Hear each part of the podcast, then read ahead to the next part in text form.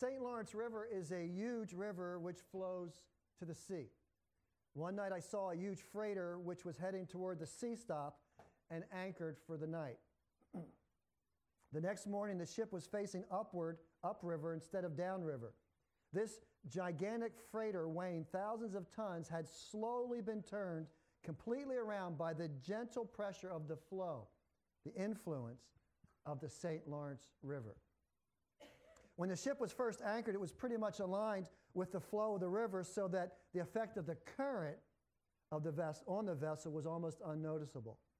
But at some point, it almost imperceptibly started drifting to one side, but with no correction. The ship was soon broadside to the current and being driven around to the opposite direction. He adds, Beware of the influence of the world. The devil will try to turn you around and destroy you little by little. 1 Timothy 6 6b says, Godliness with contentment is great gain. Now, if you want to have an in depth understanding of that, see Elder Joe. He taught that uh, in our last adult Bible blast. Um, but I want to talk about what is that? What is that great gain that Paul talks about? The world continually bombards us with the allure of great gain. And it uses many avenues to influence us, influence us to seek it television, radio, print advertising. You know, I, I hate the newspaper sometimes, particularly on the weekend, because half of the paper is what? Those little circular insects. I just throw them away. Um, social media, another thing. You can't seem to turn your phone off because somebody's telling you something sometime, all the time. Friends, co-workers, neighbors, and, and uh, bulletin boards, billboards, no longer static. Now they're all electronic, changing all the time. And all of it is to convince us that great gain is really two mighty actions acquiring and achieving. When you, when you boil it all down, the world is telling us that great gain is two things acquiring and achieving. Acquiring things, more things, big things, better things, newer things. And achieving successes. Success in school, career, hobbies, athletics, even popularity. Tell me, how many Facebook friends do you have? Popularity. And to round it all out, the world is telling us that we should be thankful, we should be prideful, we should pat ourselves on the back for all that we did to acquire and achieve. Contentment part of that? Well, that's the ever elusive uh, dream that is rarely realized by most people today. It seems the more we strive for prosperity and self sufficiency, the more off course we find ourselves and we try to navigate our lives towards the sea of contentment. God's word, though, does tell us that we are to strive for certain things, and particularly what is great gain. And because when we strive for those biblical things that bring us great gain, then there is contentment. Now, I had about two and a half pages of text. and I said, you know, that's probably a little too much. Um, so let's let me give you two. 1 Corinthians 14 12 says, Strive to excel in building up the church. Now, this is not a knock, but it's not talking about what the building committee to, is going to be doing with an addition. Because the church is not the building, it's building up. Strive to build up the body of Christ. And 2 Timothy 2:22 says pursue, same thing for strive, pursue righteousness, faith, love, and peace. But then it tells us in what context? Along with those who call on the Lord from a pure heart. I love that part. Great gain is striving, is working hard, expending time and effort in the building up of the church, both local and uh, universal. And how do we do that? Together. The Apostle Paul says, along with those who call upon the Lord.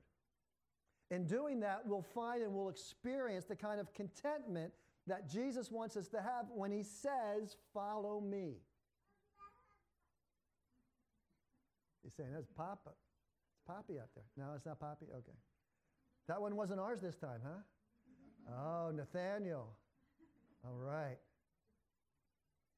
Last Sunday, I, I talked about that dreaded talk, remember, in relationships? Where is this relationship going? Well, I want to stay with that idea of relationship just a little bit as I reflect back a little bit on where we were and where we're heading today. Um, in, a, in a lot of ways, the, the kind of pressure and influence that the 12 uh, disciples were, were getting in their time is really no different than what we get today.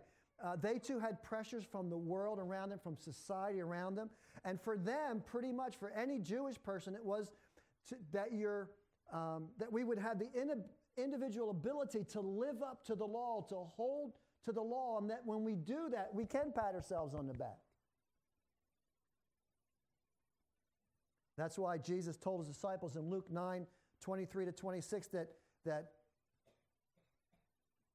that we would deny ourselves, take up our cross daily, and follow him. That was not just countercultural, that was turning their idea of, of what life was like upside down.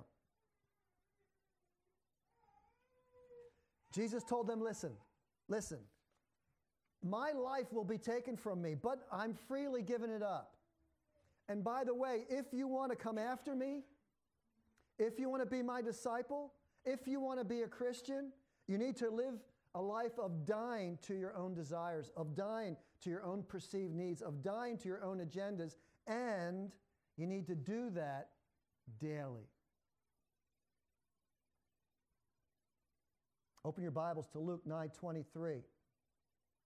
Jesus is going to continue his pinpoint description of what it means to be one of his followers.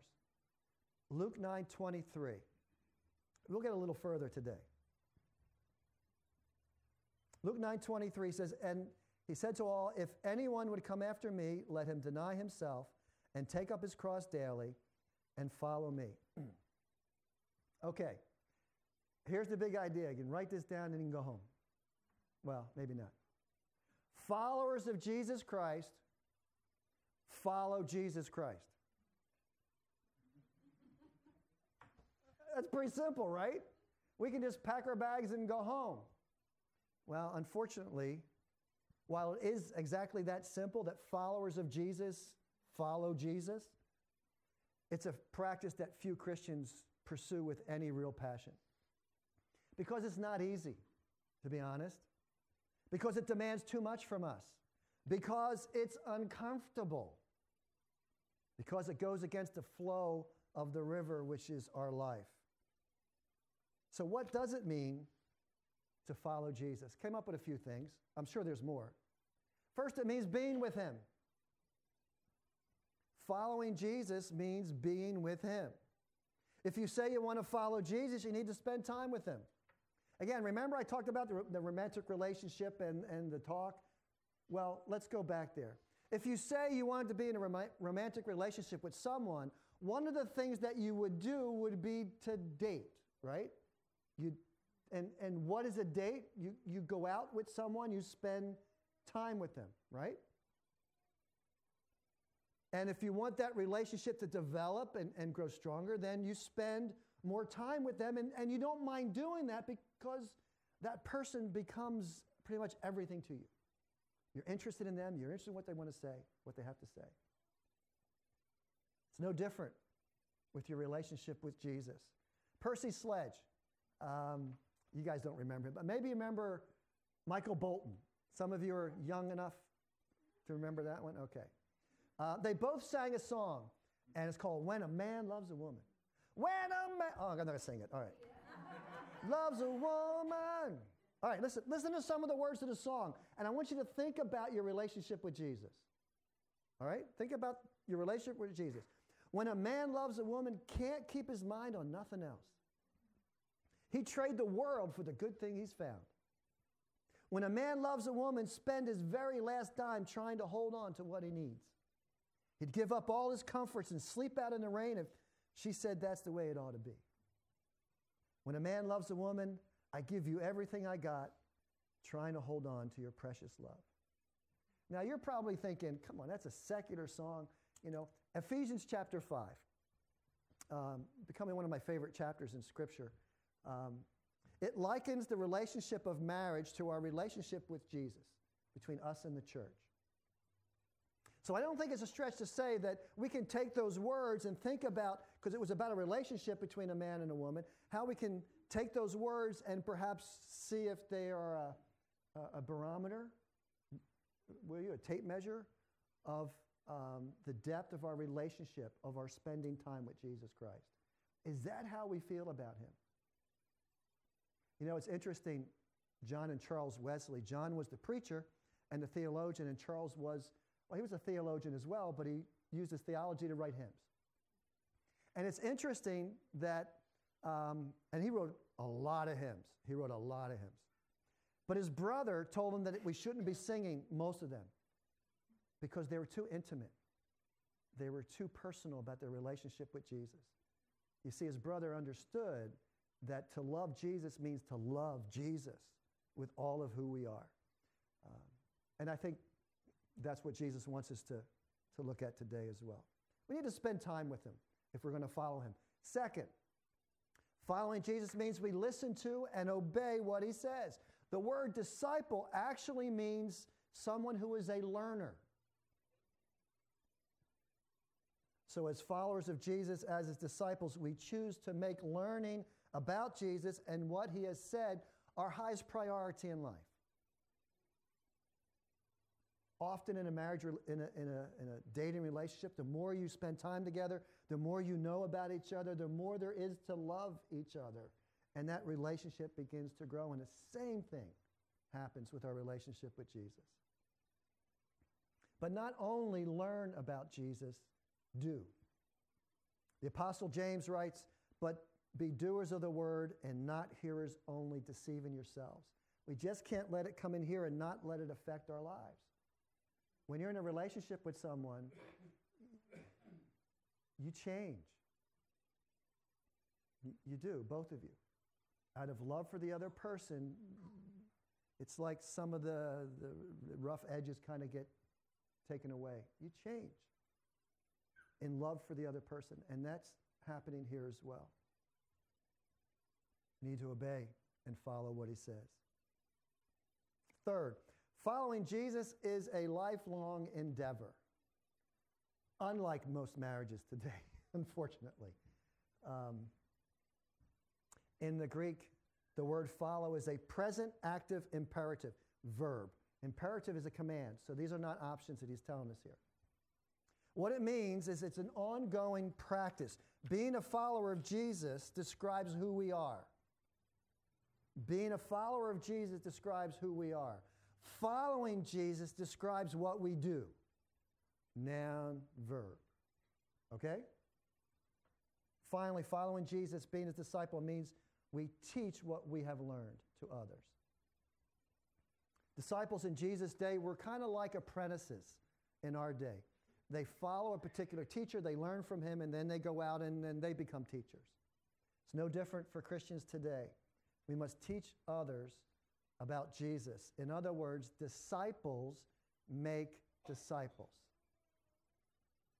2 Timothy 2 2, Paul writes, And what you have heard from me in the presence of many witnesses, entrust to faithful men who will be able to teach others also.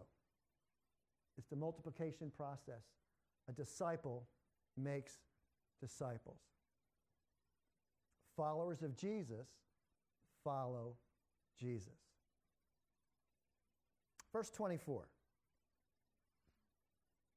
For whoever would save his life will lose it, but whoever loses his life for my sake will save it.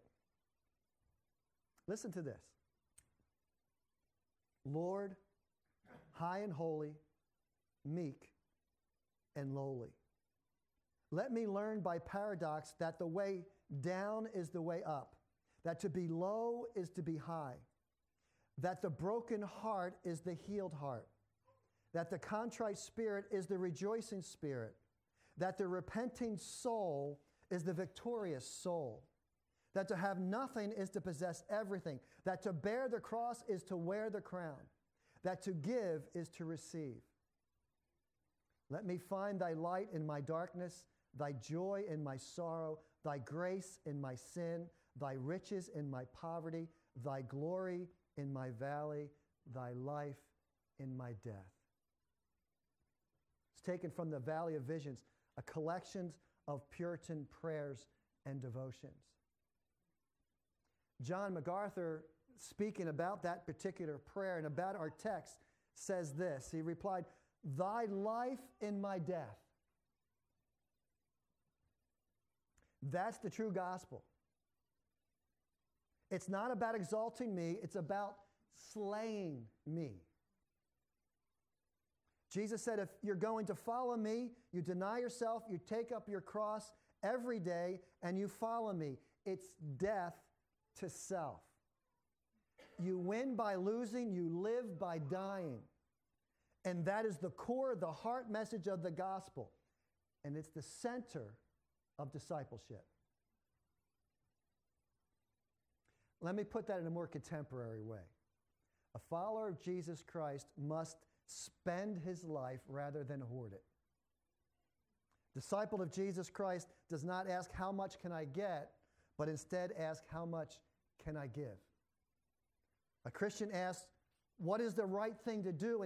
instead of asking, What is the safe thing to do? You see, through faith in Jesus, we've been given life not to keep it, not to conserve, conserve it, but to spend it up for the benefit of others, for the building up of the kingdom of God.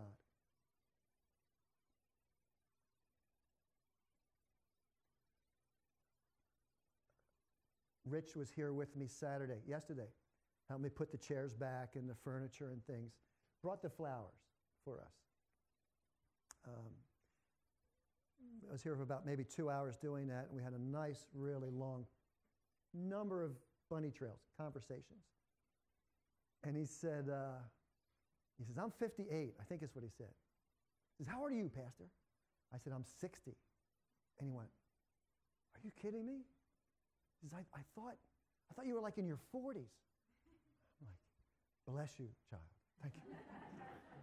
he says, you have, the, you have the energy of a young man. And yet you're over here, and why, why weren't the deacons setting up the chairs? No, no offense, Joe. Or Linda.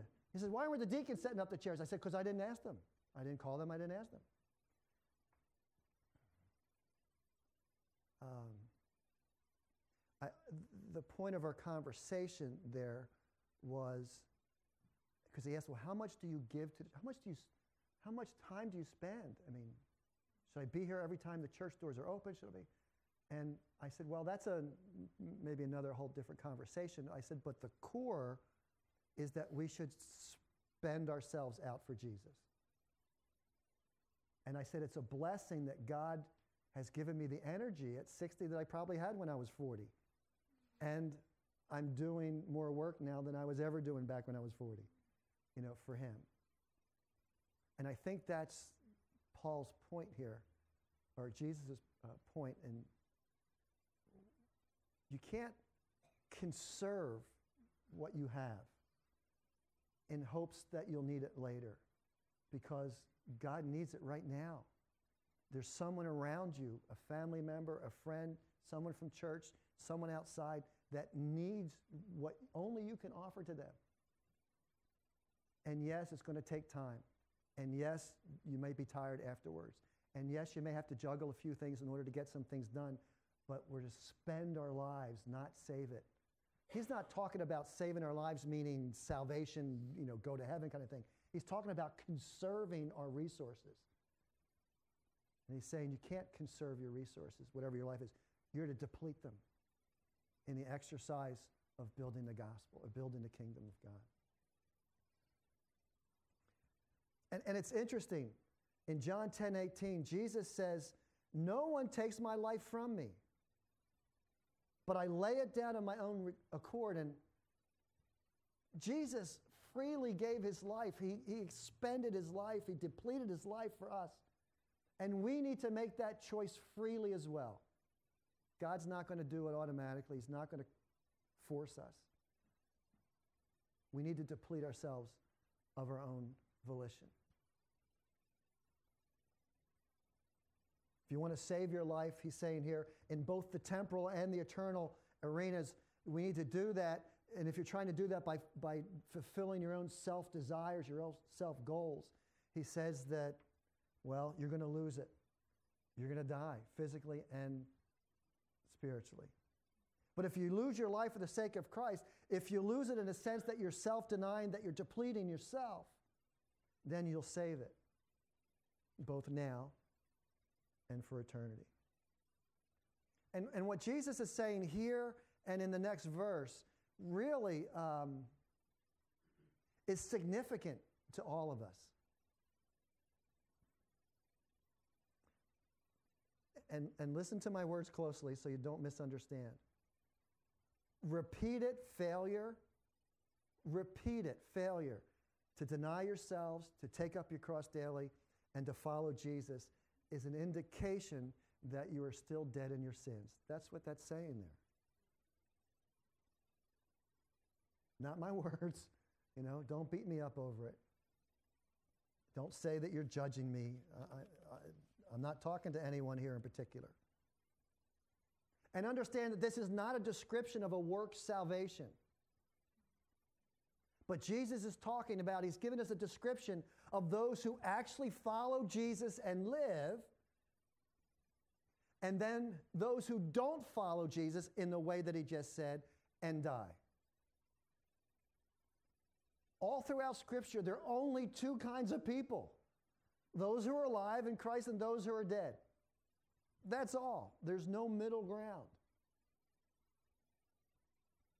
There's no, you're almost saved. Let me put some clothes on this so maybe it can help. What does this look like in our life? We need to die to our money. Jesus talks a lot about that. So does Paul. It's not ours, it's the Lord's. God says that we are to give generously to the work of building up our kingdom. God's word also says that we give generously to those in need because he uses us to be a conduit of his blessings financially to others. We need to die. Denying ourselves means we die to our money. It also means we die to expecting others to serve us.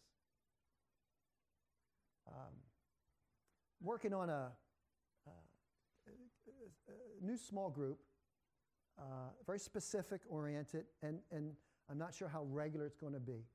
But I want to have uh, married couples night out. Hopefully, we can get some folks that would be able to stay here and watch kids at the church. Married couples night out. Uh, maybe go someplace where they have a, you know, a little later in the evening, we have one of those happy hours where all the food prices get cut in half. We can sit there in kind of a room and just, you know, enjoy some mozzarella sticks or something together.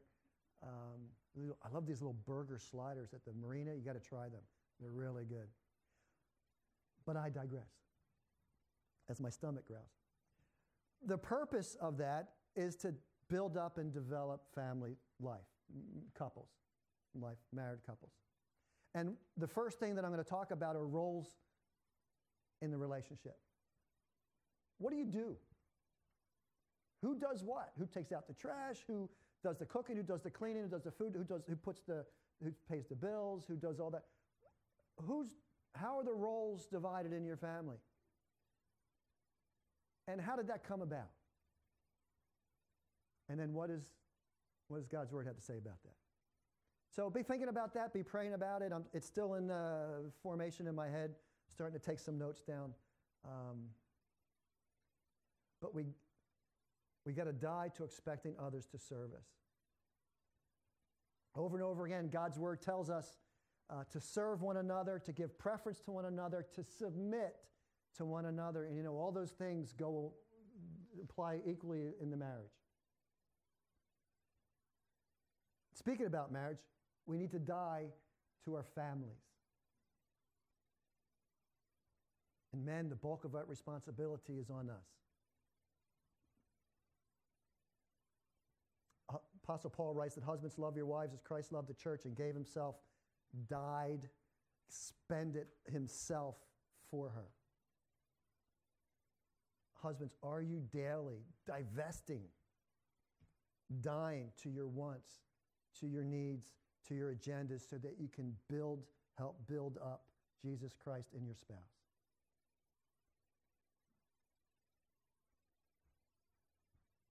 It's a paradox.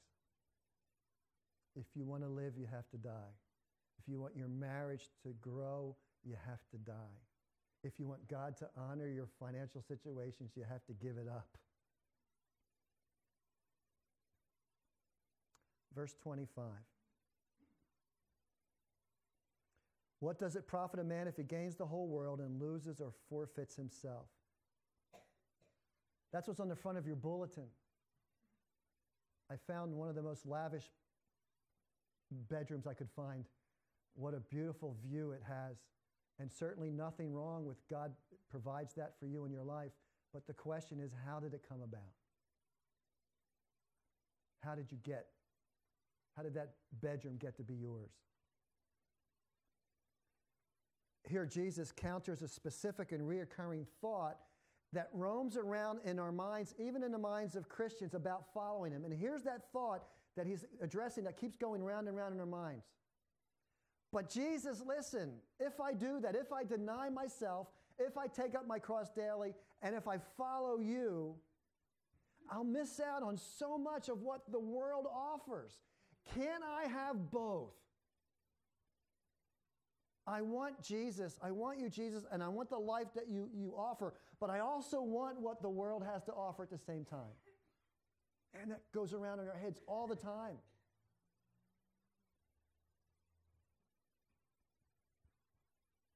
The famous evangelist um, George Whitefield uh, once told of seeing some criminals riding in a cart on their way to the gallows to be hanged. They were arguing about who would sit on the right hand of the cart with no more concern than children who are going somewhere with their parents. It seems absurd that men who are about to die would be arguing about who gets the best seat in the cart. Yet, isn't that an indictment of us all?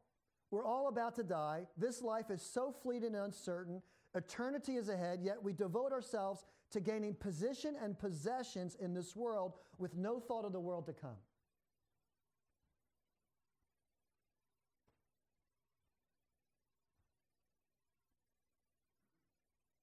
For what does it profit a man or a woman if he or she gains the whole world and loses or forfeits themselves?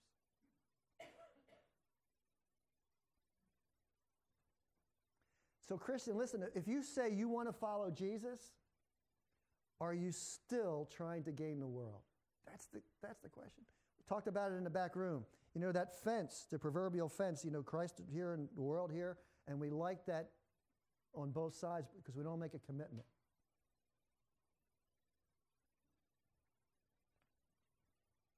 Verse 26.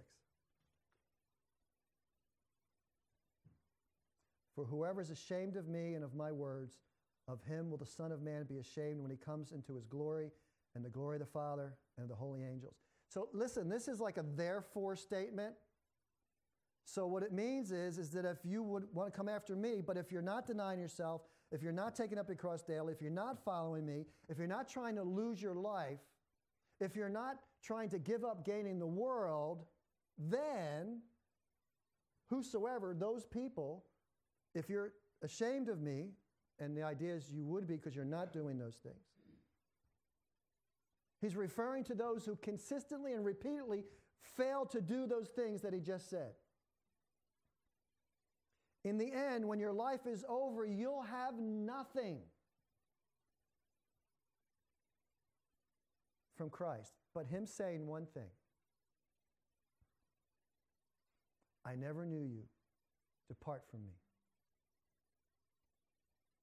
Hard words.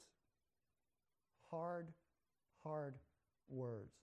Worldly success and achievement without following Jesus mean nothing and will accomplish nothing. Its only end is the forfeiture of God's blessings Its only end is walking through the valley, the shadow of death, without the grace of God. Its only end is a heart hardened by the presence, hardened to the presence and work of the Holy Spirit. Its only end is separation from Jesus Christ. Its only end is hell. That's what he means when he says, For is ashamed of me, of my words, of him will the Son of Man be ashamed when he comes in his glory. I didn't get into this, but this is another uh, wonderful uh, uh, promise of his return here. He's promising to come back.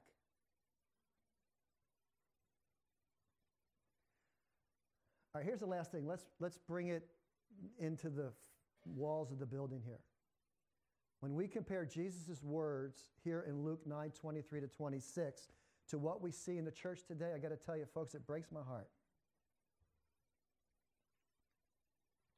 Jesus clearly taught that sacrifice is a part of what it means to be his disciple, his follower. But what we find in the church today are people who want just enough of Jesus to go to heaven. Again, not just this church, but in any of the buildings that house the church. They want to be a Christian without having to be a disciple. Instead of the church saying, Come and die, what we're really saying is come and enjoy. We tell people to place their faith in Jesus, promising all the benefits of what it means to be a Christian, but because we want them to stay in our church, we fail to tell them about the commitment to Jesus and how it must be complete and that it will be costly. What happens is we become a church that makes no demands on the lives of the people who attend it. And that makes us ineffective in building the kingdom of God. Why? Because no one wants to make the necessary sacrifices inside the church to do the work of the church outside the church.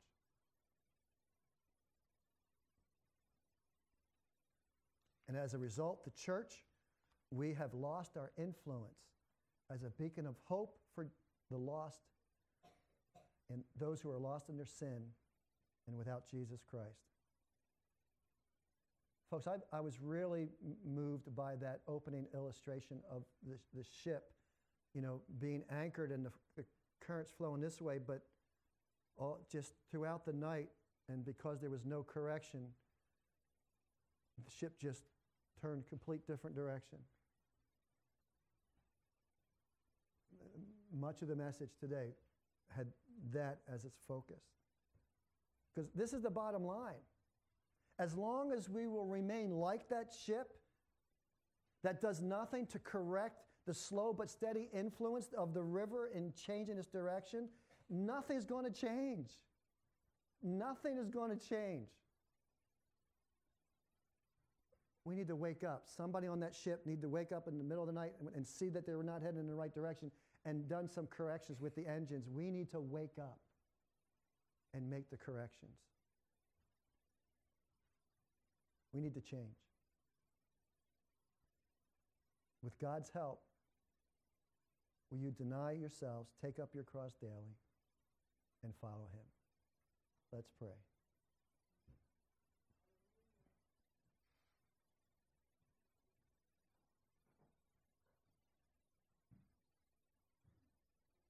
Lord, there are some times, uh, many times, I think perhaps the general atmosphere of coming to worship on a Sunday or any time that Christians are gathered should be an, an attitude of joy and, and, and just uh, elation, Lord, for what you have done for us. But there certainly are other times when your word just below the joy focus our attention on some deficit in our relationship with you. And that shouldn't make us happy.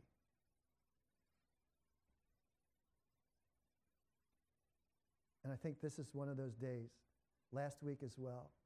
This text, Luke 9 23 to 26, God is a, is a wake up call for those who say they're Christian. And it's a, a word of warning to those who, who want to come to faith, who, who, are seeking you out.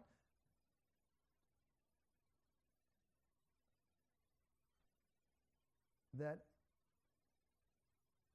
the Christian life is not a, a journey where we ride on cruise control and look out the window.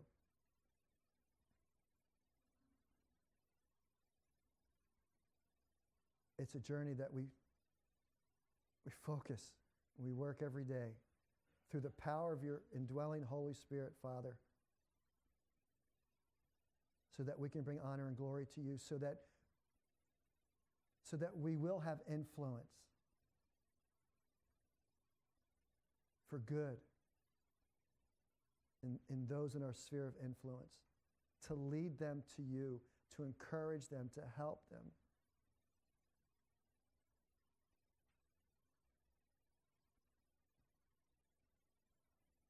Pray, Father, that we will leave here and ask the questions, think about the questions, pray about the questions. Are we, if we claim to follow Jesus, are we following the way that He said, denying ourselves? Every part of what that means, taking up our cross daily, all of that means, and intentionally following you. And if we're not, or if we're not doing it to an extent that, that we understand Christ calling us, that we would make some changes in our lives.